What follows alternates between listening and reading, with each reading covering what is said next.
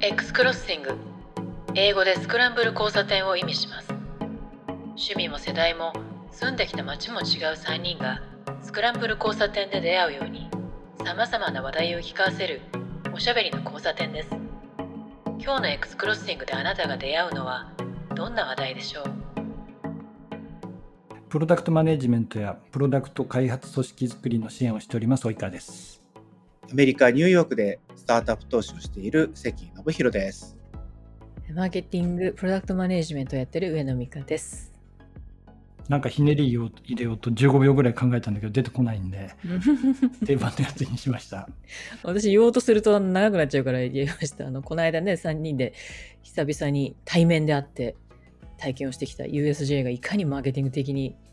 勉強になるかとか言い言いたかったんですけど長くなるからやめました。僕なんかこの間友人と飲んででその人は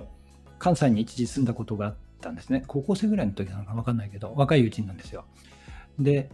なんか USJ の年間パスを持っていてで行ってたんだけれども心配になるぐらい閑散としていてでスタッフとかなんか服が破れてるようなやつでここ大丈夫かなと思っていたと。やっぱりだから森岡さんが入られてもうマーケティングがっちりやられてから大きく変わったみたいですよね。でその人も2年ぐらい前か3年ぐらい前から行ってみてすごい変わっててびっくりしたって言ってましたからね。うん。本当初年度はすごかったけどその翌年からっていう、まあ、本でしかねうん。読んでないですけど、すごい V 字回復ですねあれね。というか、閑散としてるっていう印象しか聞いたことなかったんで、行ってみて、あ良くなったとはいえ、あそこまでは行ってないだろうと思ったんですごいびっくりしました。ね。その友人も言ってたのが何も乗らなくても楽しいよねって話をしてて、まあ、確かになと乗った方が楽しいですよ。乗った方が楽しい乗った。方が楽しいけれどでもほらひたすらその例えばジェラシック・パークの世界観だとか特に任天堂ワールドだとかそこのなんかそのゲームの世界の中に入ったようなあのあの場に入っただけでなんかおそらくこう興奮しちゃうと思うんですよね。でその友人もあまりゲームやらないんだけれどもそれでも入ってみた時にワクワク感が止まらなかったって話をしてましたからね。まあ全部全部行かなくていいってのありますよね。あれ複数のその世界観があるから、なんか気に入ったやつに3個行くだけで十分一日潰れる感じがしましたよね。なんかあの非日常感というか入り口から音楽も全部演出されていてあそこのなんかいつもの世界と違うなっていう誘われる感じっていうのはワクワクしますね。それで言うとやっぱモンハンの入り口です。入り口までだけがおかしかったですよね。そうそうあの手抜き感というか衝撃の入り口。まさか、え、この何？通用門みたいな、通用門っていうか、通用口みたいなとこから入んの？そうですって。ええー、みたいな。裏口でしたね本当にね、うんあれね。倉庫の裏口もいいとこでしたよね、あれね。ですよね。僕らスタッフですか？みたいな感じ。これからあの、これからややりますみたいな、そんな感じの入り口でしたよね。もしくはなんか、本当は人が別のところに並んでるけど、僕らちょっと VIP 待遇でお忍びで裏から入れてあげますよみたいな感じのね、ところですよね。そうですまあね。まあ、それはよポジティブに言うとそんな感じですよね。あれ結構何ヶ月もやってて、あの、確か延長してるんですよね、今。延長してるぐらいのものなのに、入り口に XR を多くの、あの、お置物があって、で、看板がち1個ぐらいあるだけじゃないですか。なんか他のアトラクションに比べるとすごい扱いがとかって思っちゃいますね。臨臨時のものな、臨時のものは臨時のものでも、他のとこはちゃんと演出とか、あの、作り込みも立て込みもしっかりしてるんですけどね。なんであれだけああなっちゃったんだろう。なんか、見つけられた人だけ入れてあげますみたいな感じの。そうですね、謎解きのここ発見しましたみたいな。まあ確かに端っこは端っこですよね、あそこね。モンハンがあえてああいうのやってるっていうことでもないですよね、きっとね。あそこのコストを抑えてとかそういうんじゃないですよね、きっとね。でしょうね。あそこはあの別のチケットをチケット別売りでう買ってるから、まあ、収益的には別に入ってくるじゃないですか。だからそれで考えてもね、もうちょっとこう、あの、ひ引き込みの演出してもいいとは思いますけどね。まあなんか楽しかったからよかったけど。そうまあ、中はね、本当に、チュートリアル1回プラス1で終わっちゃうんで、そうねうんプラス2、プラス3とかっていうのは、コンティニューでやりたい感じでしたよね。でも確かにそう考えると、モンハンは、その待ち時間のところの体験とかも、結構、普通というか若干他のアトラクションに比べると事務的だったとは思うんですよね。そうですね。ねスタッフとかもあんまりこう洗練されてない感じですね。うん、ですね。なんかやることになってるからやってますってあの別に嫌な扱いを受けてないわけですけれどもでも何かそのそこからこうアトラクションの世界観に引き込むようなことは全くなかったわけですよね。で僕らまあ向こうでも話したけれどアトラクションの最中のその「はいはい先行ってください」みたいなやつも含めて結構その事務的な感じありましたよね。ああいうスタッフがキャストみたいな感じになってなかったですよね、うん、唯一。で他のアトラクションとか、まあ、もちろんディズニーランドとかもそうですけどあのみんながそこになりきって語りかけてくれるじゃないですか。あのこうようこそみたいな感じとかでこれ「Here we go」とか言う言うでしょ、うんでモーション誘ったりとかああいうのから含めてまあ全部その世界を作ってる一部なんだなっていうのを痛感しますね本当ね。マリオとか、マリオとか、任天堂とか完全そうでしたよね。うんああそうでしたね。やたらそういうあのリアクションを求められるようなアクションしてきますよね。うんうんうんうんあれそういうのが苦手な人とかってどうなんだろう？ああいや大人は大体そうじゃないですか？戸惑っちゃうんじゃないですかね。僕ら大人だけど、ヒアウィゴーって一緒にやってましたよ。私率先してやりましたけどね。こう、い、なんですか、こう、彼らがやっているっていうか、まあ、ちょっと半分ぐらい大人と、あの、仕事をする上でっていうのを考えちゃったりするから、そこを一緒に作っていくのはお客も一緒に作っていくっていうふうに思うから、じゃあ一緒に恥を、恥とかそんなこと言ってる場合じゃないみたいな感じでやっていくと慣れていくっていうね。ちょっと中の人っぽい発想ですね、それ。そうそうそうそうそうそう、そうそう見見ちゃうんですよね。いや、アメリカに住んでると、あのキャストじゃなくてもああいうことやってるから、普通 普通なんですよね、結構そうかもしれノリが。上上えた上えた人もあんな感じの人いるじゃないですか。だから国民性はあるかもしれないな。だからアメリカとかだと本当にオーバーアクションの人が多いんで、あんな感じですけど、日本人の人とかだとちょっと、こう、えっとか思うでしょうけど、何回もやるからた多分だんだんだんだん馴染んでいって、そうするとやっぱりほぐれていくみたいなやつあるじゃないですかね。ほぐれてリラックスするのが行く目一番の目的だじゃないですか、一つはね。うんうんうんなんかやっぱりそれを続けてやるっていう意味で言うと、やっぱモンハンはあれはなんか期間限定アルバイトの人がやってる感じがすごいしますよね。昨日、昨日採用されたんですか？みたいな人も含めているっていう。そうですね倉庫の裏側に行くまでに結構こうぐるーって回るじゃないですか建物の裏側、であそあそこ本当にバックヤードって感じがするからあそここそあのこれからいいてつく山に行きますよっていうところの辺 なんか立て込みとかねあればよかったのになっていうのは思うけどね。ね、外はこんなに暑いんですけど、実は、ね、ここからテレポートして、ね、一気にあの寒い山に行きますって気をつけてくださいとか言ってくれたら、なんかちょっとやる気も感じますけど、なんかすごいあの、えっ、と、ファストフードとかでこうメニュー出すみたいに最初のメニューとか出されるじゃないですか。あと、すごい 武器的にこれ、はい、とかよ読んでください。え、それでおしまい？みたいな、そんな感じの説明だったような気がします。最初のあの若いあのアクターアクターさんが出てきてその世界観になりきってこう演技をしながらこれから君たちには新人ハンターの君たちにはっていうふうにこうやってくれるじゃないですかあのあのインストラクションとあのオンボーディングのところっていうのを人が入る前の建物とかそのハードウェア的なところでもやってくれるとよりなんか UX としてね良かったかなっていうのは感じますね。あれが1個目だったらまだ良かったかもしれないですけどね。まあ1個目スパイダーマンでしたっけ？そうそう。そうずとりあえずまずブラーっと歩いてみて、サーベタイム入るか入りましょうかって感じでしたね。そうでしたね。で、待ってる間もね、一応あの、スパイダーマンのアニメのこういうやつとか流れてたりとか、てかね、こうぐるって回っていきましたね。あの、でっかいブラウン管のそう1990年代の、とか、懐かしい感じでしたね。そっからのギャップがあったって感じですよね。面白かったです。秋とか春がいいんだろうなってでも思いましたよね。うん、秋、基本春。基本的にね。うん、秋とか春って雨降っ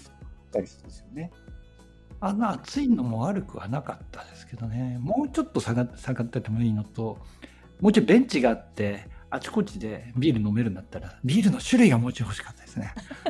でも、飲みましたからね、とにかくあ。ビールだけにアルコールの種類です、アルコールの種類。でもアルコールなんか、飲んだねね明らかにっていうぐらい6人のパーティーみたいな頼み方してました。もん。ね。ううん。ん、あの店員さんにねすごいたくさん頼まれましたね みたいな。一人の前に3杯ぐらいずつ並んでましたからね。隣にいたカップルが、なんか僕らのアルコールっていうか、ドリンクの量を見て、びっくりして、なんか二人でひそひそ話してこっち見て、なんか笑ってましたよ。あ、うん。本当に？僕から見て右側の方のカップル確かにラージサイズが6個、7個ぐらい並んでましたもんね。ですよね。見てみて、この人たちあんなに飲むみたいよとか。飲めるんですみたいな。ちょっと残しましたけどね。さすがに涼しくなっちゃってたあれ、入った瞬間だったらいけたんですけどね。汗でめちゃめちゃ出ましたからね。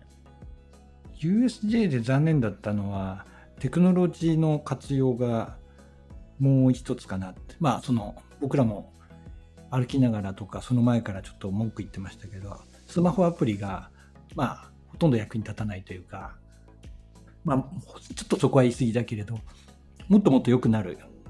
余地は残ってる感じですよね。そこはすごいありますね。アプリであるか意味ないですもんね、あれね。そうですね。ディズニーランドも行くので、そっちのディズニーアプリと比べてしまうんですね、どうしても。うんあのすっごい便利だし、お客さん側でできて完結することがとっても多いのと、あとパークに行った時に、例えば基本的なもの、まず地図、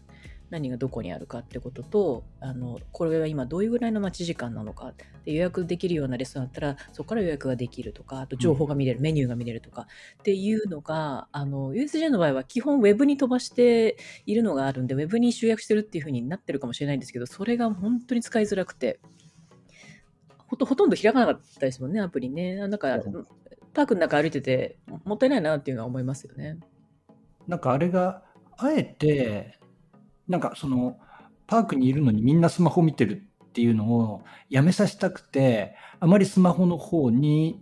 情報を載せなかったり、スマホを見させるような行為をさせないっていうなら、それはそれでまだわかるんだけども、でも明らかに違うじゃないですか。す僕ら任天堂ワールドで、その、クリアしたやつが3つあるかどうかっていうのを見せなきゃいけなくて、スマホをこう見せるっていう行為をさせられたりだとか、彼ら的にもやっぱり地図だとか、おそらくいろんな通知を発信したいというふうに思ってるんだろうけれども、でも、まあ、毎回毎回ログアウトされるところを含め、確かそうでしたよね。そうです。そうですねあれだって、コブラウザが立ち上がって、ログインし直さなきゃいけないですよ。ね。含め、まあ、まあ、正直言うとアプリとしての体裁をなしていないところが多いですよね。まあでもスマホ以外のところのテクノロジー活用は、まあ、僕らが、ね、体験しに行ったそういった XR 的なところもそうだし、何でしたっけ、任天堂ワールドの、あの、これなんて言うんでしたっけ、あパワーアップバンド？パワーアップバンドとかもそうだし、やっぱりいろんなところでそういったもの、まあ、フィジカルコンピューティングに近いようなところっていうのを持っているから、なんかいわゆるウェブとかスマホとの連動が極めて弱いっていうところなのかもしれないですね。っていうか、やっぱりなんか、アプリの会、あの、各アトラクションで、下手すると別のこう会社とかベンダーとかが作ってるのかなというふうにちょっと、うんだから任天堂で完全に別じゃないですか。だからあそこはポー USJ はポータルとししてしかなり得なくて、今の状況。確かに。で、だから結局本当に、あの、各アトラクションのところに飛ばすイコールウェブみたいに考えちゃったじゃないですかね、その、あの USJ 側が。うん本来そうじゃないじゃないですか、きっと。作り込んで、そこまで全部や作ってあげるみたいなところもあっていいと思うんですけど、きっとあくまでも USJ はポータルでチケットだけ管理しておけばいいのね、あとは全部飛ばせばいいのねっていうのいうような発注書が出てるっぽいようななんか作りでしたよね。うんそこまでうが、そこでうがって考えなくてもいいのかもしれない。まあでもここ改善するだけでもっと良くなりますね。そうですね。体感はぐっと上がるかもしれないだ。からちょっとそのテーマパークじゃないですけど、帰りに飛行機に乗って帰ってきて、僕ユナ、ほとんどユナイテッドに乗るんですけど、そのユナイテッドのアプリとか最近って、そのもちろんね、そのチェックインとかそういうのも全部できるんですけど、飛行機にも乗る前とか、その、ね、チェックインしてチケットが出て、で、そこで、えーと席の番号とか全部出てくるんですけど、I、iOS で言うと、あの、上にバーみたいなのがあるじゃないですか。あの、えっと、カメラの周り側がインターフェースになってるじゃないですか、よく。で、その、普通のロック画面でも、例えば、その、カメラの左側に今、ロックされてますって言うと、こう、鍵のマークが出てきたりとかっていうのがちょっとしてるんですけど、これちょっとわかります？うんううんん。うん。で、このウィンドウ、これなんとかってちょっとウィンドウの名前があったはずですけど、このウィンドウを使って、例えば、ユナイテッドって言ったら僕の飛行機の席が左上に出てるんですね、例えば。なんとか 31D とか。で、右側にチェック、その、搭乗前のあと時間とかずっとカウントダウンされてて、例えばもう待ってる時にあと18分25秒ですとか、ずっと出てるんですね。で、乗り込むと、今度は目的地までの時間とかに全部切り替わって、要はずっとその飛行機に乗ってる間、その僕らが知りたいちょっとした情報がここに載っていて、で、で触ると、そのアプリ立ち上がって、アプリの中でもちろん、ね、ありがちな機内 Wi-Fi につながって、えっ、ー、と、機内のエンターテインメント、備え付けのテレビじゃなくて自分のね、その iPhone とか iPad とヘッドホンで見聞きできるとか、まあそれはまあ割と多くとかやってるんですけど、なんかかなり、えー、この1、2年でもちゃんとちょちょこちょこ進化していて、でも今だと、こうあなたの手荷物は、手荷物番号は何番何番何番です。えっ、ー、と、今、で、手荷物のトラッキングもできるんですよ。手荷物のあの番号にも全部振ってやって、今、どこに飛んでますとか。だから、ロストした時にどこに行っちゃったかもわかるみたいな。で、それが全部その、アップデートあるごとになんかテキストでもパンパン送ってきたりとか、アプリの中でも見れたりしてっていうことで、そういう意味で言うと、飛行機に乗るまで乗った後、搭乗中、搭乗後、だから搭乗後とかも空港着いて、その、どこどこ、その、ど何ゲートに着きますとか、その、手荷物はどこのターンテーブルに出ますとかっていう情報がパンパンパンパン来るんですね。だから、もうその、空港についてあのちょっとしかないいろんなこうディスプレイとか見なくても、大体もうこっちのエクスペリエンスに合わせてテキストでアップデートが来てクリックするとアプリが立ち上がるっていう体験がすごいよくできていて、多分だから、こう、ユナイテッドだけじゃなくて、多分アメリカのその航空会社ってこういうところもきっちりエクスペリエンスやっていかないと、そのサービスとしては、あの、劣るみたいな。多分そんなような競争状態にあり、だなっていうのはちょっと思いました、ね。だからそういう意味で言うと、アプリになって最初できることって、その、いいチケットだけだったんですけど、今はもう本当に、あの、さっきの USJ と逆で、空港内のディスプレイとか見なくても、これ見ながら、今どこに行けばいいのか、あと何分したらどこ行けばいいのか、大体わかるようになってる作る。旅行者からするとそここそが欲しかったですよね。手荷物のあのバゲージタグとかっていつもバーコードでもらってパスポートに貼ってで確認してどこのレーン行かなきゃいけなくてっていうところが全部向こうから情報がやってくるっていう方が本当は一番楽ですよね。知らない場所に行く時なんか特にそうだし。そうですね。それは本当にその楽？楽っていうか本当にその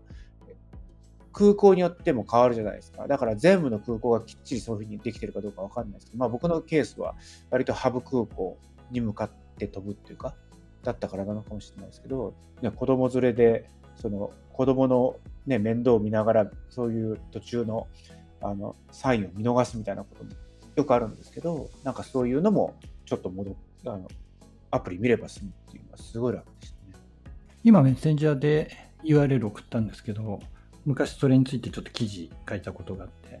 私の場合はそのデルタの方のマイデルタってアプリなんですけど、まあほぼ同じようなことができるし、あとは OTA のホテルズ .com をその時は取り上げたんですけど、まあブッキングコムでも何でもいいんですけれども、やっぱりそういったホテル系の宿泊予約系のアプリも同じような体験があるっていうのが感じて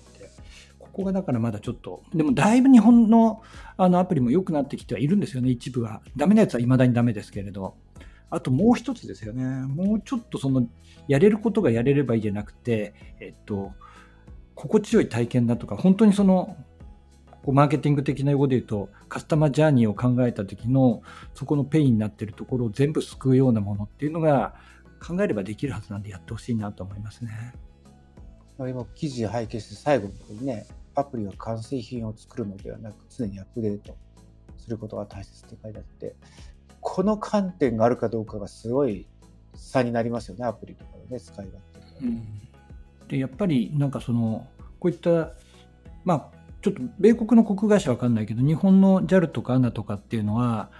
コロナの状況下の時に、そのフライト代だけで経営を成り立たせることが厳しいので、それ以外のもう一つの事業を立ち上げようということで、まあ、e コマースであったり、いろんなものを立ち上げつつあったり、いわゆるなんとかペイみたいなものとか、なんとかポイントみたいなもので、ちっちゃい、ちっちゃいって失礼ですね、彼、経済圏作ろうとしてる。そうすると、この空港にいないときでも使ってもらうようにするってことを考えていくことになるんだと思うんですよね。でも USJ のアプリとかだってもっと本当はそれはできるはずで、USJ にいない時にも USJ にいた時の感動をこうずっと味わい続けてたりだとか、もしくは今まさに訪れているそのパーク内にいる人たちとか、その人たちが共有した写真とかを見れたりだとかしたならば、このアトラクションまた行きたくなったとかっていうふうに思ったりすると思うんですよね。で、年に2回、3回リピートしてもらおうとするならば、実はアプリを使っていない、その、たあの、パーク内でアプリを使っていない時にも、アプリを使って何か、その、体験を味わってもらうことっていうのをやるべきだとは思うんですよね。で僕とか、もう、当然のように東京に戻ってきた瞬間にアプリもう削除しましたからね。削除しまた行くとき入れりゃいいって。うん。また行くとき入れればいいやって話ですよ。で、データは残ってるわけだから。そうなんですよね。ローカルに、その、貯めてるデータがないですもんね、あれね、明らかに。うん。アプリローカルのストレージにデータがないはずなんで、だから例えば、モンハンの結果とかもあるじゃないですか。あれだって、ね、その、URL をあのバーコードであの場で入れて、30日間で消えますみたいな設定になってて、で、あれアプリの中からね、やって、次はこれを目指してみましょうとか、普通そういうふうに作るよねって思うけど、やっぱり、何？終わった後にプリントアウトが渡されたっていう、そういう頃のその発注、発注というか仕様のままですよね。まあ、モンハンはちょっと期間限定だからなかなかその体験を継続させるっていうのを考えにくかったし考える必要なかったのかもしれないですけれどただまあ関さんの言う通りですね基本的には。連携させるとね、なんか期間限定のアトラクション行ったぞみたいな、その記念にもなるかなと思う。あの、任天堂ワールドのあのアプリケーション、任天堂ワールドなんとかってあったじゃないですか、アプリの中に。あれだけは、そうスタンプが押せるようになってるとか、自分が次回行った時に前の得たキーはそのまま残ってるとか、あのまた新たにこう追加できるようになってるんですよね。もしかしてアプリ消しちゃいけなかったのかな、僕は。消しちゃった。ああいや、ログインすればまた、どうなんだろう、ログインすればいけるんじゃないですかね？あの、あのパワーアカウントと。裏側の QR コードでいけるかな？いけない？多分。でそれがああるから、ディズニーの方は、その溜まっていくデータとかっていうのはそんなに確かなかったと思うんですけど、あそこあの、オフィシャルホテルとかありますよね。あの、オフィシャルホテルがそのアプリと連携すると、マジックキーみたいな感じで、ルームキーがスマホのキーになるんですよね。で、あそこにこう、キーが表示されて、部屋に入るときとか、それを掲げるとパーンってこう、あの開くようになってて、そういうところはこう、一気通貫の体験になってるなと思うんですけど、そのニンテンドワールドにあったみたいに、ここに行って何かをこう、スタンプを蓄積していくとか、今までこんだけやってきたね、みたいなものは、まだないから、なんかそういうとこ活かせばいいのになと思いますね。そう海外のホテル、まあ、日本のホテルも多分あるんだろうとは思うんですけど僕はいまだに巡り合ったことがないんですけれどもスマホをキーにするホテルって海外結構あったんですよね。であれすごい楽でチェックインいらないんですよ。チェックインの時間になって、ウェブの方からもチェックインするっていうにやって必要な情報を入れたならば、鍵の受け渡しってもスマホそのものなんで、スマホでもそのまま自分にあのアロケートされた部屋に行って、中入れるんですよね。あれすごい楽でしたね。ホテル側もそのキーのね、あの、有効期限というか、機能を不能にするのも楽ですもんね。そうなんですよ。あれはやっぱり、エアビーの時に、ね、そのやっぱり鍵の受け渡しが大変でスマートキーを使うとすごい進化したじゃないですか、あの時に。逆にホテルとかも同じ仕組み使えるっていう形どっちかというと逆輸入的な感じがね、うん、ありましたけど。でもやっぱりね、その、ね、体験が、ね、例えば延泊しますとかっつっても、ね、一回下に行って鍵を焼き直してもらうとかいうのも必要ないっていう感じなんですごい楽。最初あの Bluetooth のねあの登録とかちょっとハードル高いだろうなと思うとかディズニーの時もあったんですけどでもその後がディズニーアプリの中で全部完結するのであのユーザーというか例えば家族連れとかね年配の方が見られてもそその中だけでできるんですよ。で、鍵がでっかい絵で表示されて、キラキラ輝いてるんですよ。動いたりして。で、それが、あ、鍵なんだっていうふうに思って、あの、ドドアキーのところにかざすと開くみたいな感じだからそのよよくできてるんですよねこの中だけで動かずに全部の体験ができるようになってるっていうなんかそういうところはさすがによく考えているなっていうのは感じましたね。あとはだから、さっきの話と、スーパー・ニンテンドー・ワールドって、その、中の中じゃないですか、そのユニバーサル・スタジオ・ジャパンの中のサブワールドじゃないですか。だから、あの、アプリの中にしか、スーパーニン、USJ の中に、えー、と世界があるんですけど、スーパー・ニンテンドー・ワールドって今見てたら、ハリウッドとロンドンあ、ロンドンになんかもできました？で、で逆に、じゃあ今度はハリウッドに行ってみたいよねとかって言ったときに、これアプリの中ではこう逆に連携してないんですよね。その、要はスーパー・ニンテンドー・ワールドの下に大阪、ハリウッドみたいにはなってないじゃないですか、今って。だからそうなってると、あの、こう、こうパワーアップ版とかが、ね、アメリカでも使えるとかっていう、なんかそっち側の方にいけるように、もし、任天堂側が変えたら、すごいなと思うんですけどね。パワーアップバンド確かにハリウッド行った時も使いたいですね。あれね。うん。そう見たらね、えーっと、2023、今年の2月に、えーっと、ハリウッドのユニバーサル・スタジオにスーパー・ニンテンドー・ワールドできました。で、フロリダの方のユニバーサルにも、えーと2025年にできるそうです。横転換、すごいしてますね。ロンドンは、えーっと、サジェストには出てきたんですけど、できるという話はないですね。ちなみにハリウッドの方に行った行った友達がいてたんですけど、あの、でっかいキノコの頭のキノピオっていう可愛いキャラクターじゃないですか。で、あの、キノピオカフェっていうのがあってね、私たちはちょっと入れなかったけど、キノピオカフェ、あの、行ってみてとか言って言ったら、キノピオって名前じゃないらしくて、 Toadstool Cafe って言うんですね。その、なんか、キノコの種類うんの花名前になってて、なんかそこキャラの名前じゃないのか、ちょっと興ざめとかって言って言ってましたけど、それぞれやっぱり。キャラの名前も違うんですか？えっと、でも、とうんキノピオはキノピオと名前らしい、じゃないらしいんですよね。トトード、あ、 Toad。TOAD、Toad, known in Japan as キノピオって書いてますね。うん。やっぱり。なんでなんだろう？キノピオってやっぱキノコから来てることを想定したいけどキノコが日本語だから変えたのかな？それともキノピオってなんか変なものと勘違いされちゃう可能性があるピノキオをひっくり返してる。なのかな？ね、名前変えたみたいだ Toad とあと Toadette っていうじじえ女性のキャラだと ETT 業種ってつくようになってますね。キャラの名前が違うんですよね。な。マリオの映画で知りましたけど、クッパもバーザーっていう名前なんですよね。全然違う。そうですね。ちょっとブラウザーって読みそうになりますね。ブラウザーの R を抜いたスペルですね、バウザー。ブラウザー。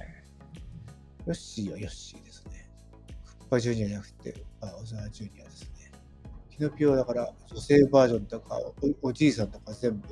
TOAD で始まる名前、別の名前になってますね。ドンキーコングエリアができて、多分ハリウッドにもそれができて、ここから広がっていくのがちょっと楽しみですね、ニンテンドーワールドは。どういうふうにこう広げていって、どういう演出がされて、また多分新たな技術とか、あの、巨巨大なタッチパネルみたいなのいろいろあったじゃないですか。ああいうような、どういう技術が使われてっていうのはすごい楽しみですね。トー、トー、トー、 toadstool でマッシュルームの種類。多分色から来てるんですかね、ちょっとわかんない。ああ、そうですね。なんかこう赤赤に点々のキノコ？っていうのが写真で出てきますね、いっぱいね。その方が連想しやすいのかな？ああいうキノコっていうのね。まあ、まあキノピオでは全くわからないですよね。だって、ピノキオとキノコを合わせた言葉ですよね、これ多分きっと。まあでももはやキャラの名前だからあれ あれで連想するするけど。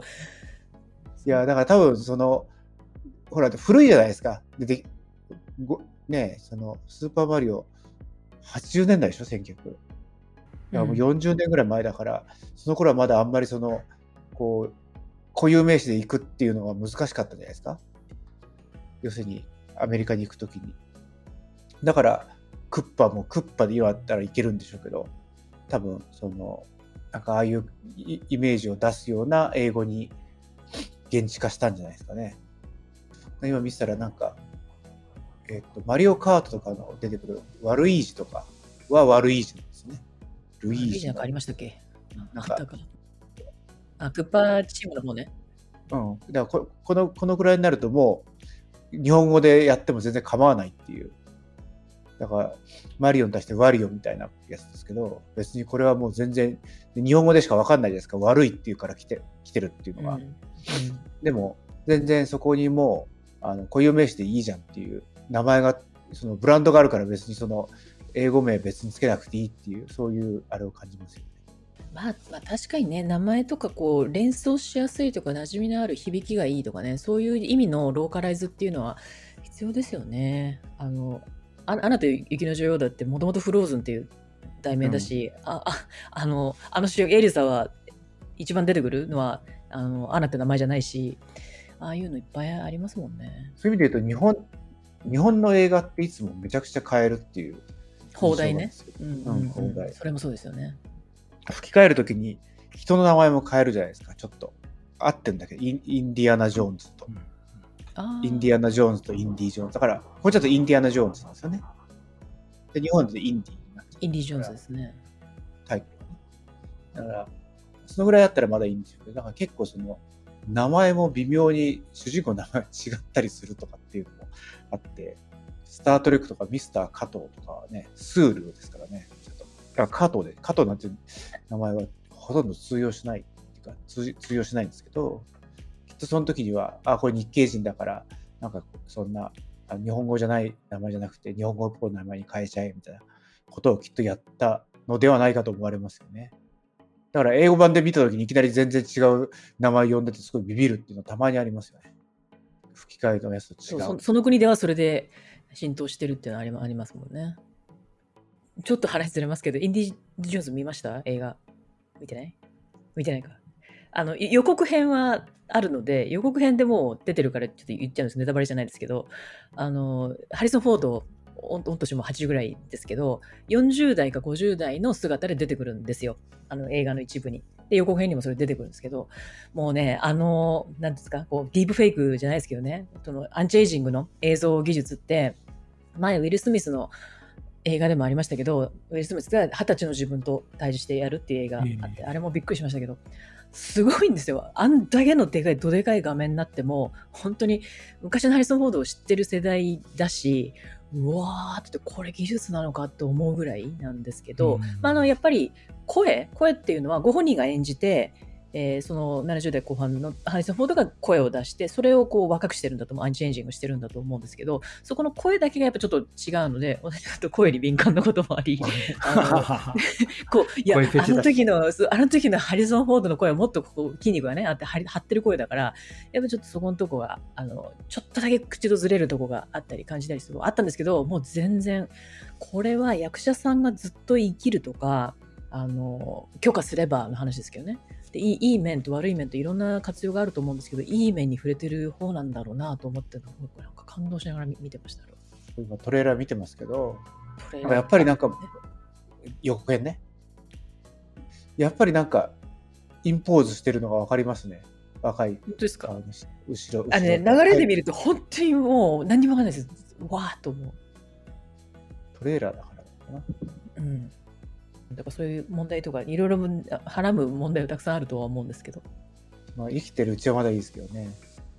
本人がね、納得してるから。そうそう亡くなった後に周りのその、まあ、遺族とかあとお金儲けたい人たちとかっていうのが本人の意思と違う。ところで別の作品を生んじゃうとかねそう。いうのはあるかもしれないですよね。声はもう。ね、結構でき、ね、できちゃう。から、ね、でやっぱり演技とかその人間が生み出すとかアクティングとかっていうのはその人が生み出すものだからあの例えばその人が亡くなって他の人がやったら全然その人のものじゃないんですよねやるかもしれないけどその人の生の演技ではないからそういうとこってこう倫理倫理的にとかあとは芸術的にどう考えればいいのかなっていうのはこれからいっぱい出てきそう。でももうすでにね、そのススタント的なやつはそういうふうに撮ってますよね。スタント？要するに結構難しいシーンとかって、えっと別のアクターとかその人がこう体中にあのなんかつけてで踊ってそれをこう何？その人のテクスチャー貼り付けてアクションシーンとかやってたりしますよね。だからもうそういうの可能なんですよね。可能っていうかもうだから本当にややるかやらないかの倫理倫理倫理観の話であってそのできるかできないかっていうの結構思ってる以上のことはできちゃったんですよね今ねトレーラーを見てしまう。見続けてしまうんですね。YouTube でやるから、ずっと好きですとかを見たいとずっと。うん。これで本当に最後らしいんで。いやもう御年もいいとこですからね、そういうのね。まだ80代ですよね、もうすでに。違いましたっけ？いや、そうですよ。80じゃないですか。撮影した時でも後期高齢者だと思いますよ。でも最近そういう方が多いじゃないですか。だから、やっぱり、こう、更新が育ってないのかなとかって思ったりしますけど、まあそういうわけでもないのか。前なんかの記事で読みましたけど、そのハリウッドもうあのトム・クルーズ以降、その主役が晴れてアクションできてっていう、いわゆるハリウッドスターっていうのが出てきてないっていうのは、なんかどっかの、ニューヨーク・タイムズなんかどっかの記事で読んだことがあって、い他にもあのいい役者さんたくさんいるんですけど、その対策に出るアクション映画っていうか、いわゆるハリウッド一人で晴れる人ってこと？そうそうっていうのじゃないっていうのはね、そうなのかなと思うんですけど。まあね、そそういったトム・クルーズももう還暦超えてますよ、確かね。トム・クルーズはまだ超えてないでしょ。61とかだと思いますよ。60超えたと思いますよ超え。てると思う。もう取れるうちに取っといてほしい、もう今。本当だ、61だ。まさかの。すっごいですよ。次やるあのミッションインポッシブルの、あれもトレーラー出てますけど、崖からジャンプするやつが何回も流れるじゃないですか。あれ本当にやって、本人がやってて、7、8回テイクスっていう舞台裏の動画もあるんだけど、流れてますよね なんか、何、何かが2、3本抜けてますよね、あの人ね。ほんとクレイジー。だってあれ、崖から飛び降りるのが大変なんじゃなくて、その前にすごい狭いところをバイクで走るじゃないですか。あの、あっちの方が危ないですよね。あれの方が危ないですよね。できた作品も起承転結とそのストーリーラインとエンタメとしてすっごいうまくできてるしなんかすすごいプロデューサーですよねあの人ね。だから撮れるうちに撮っといてくださいっていうのが思思いますね。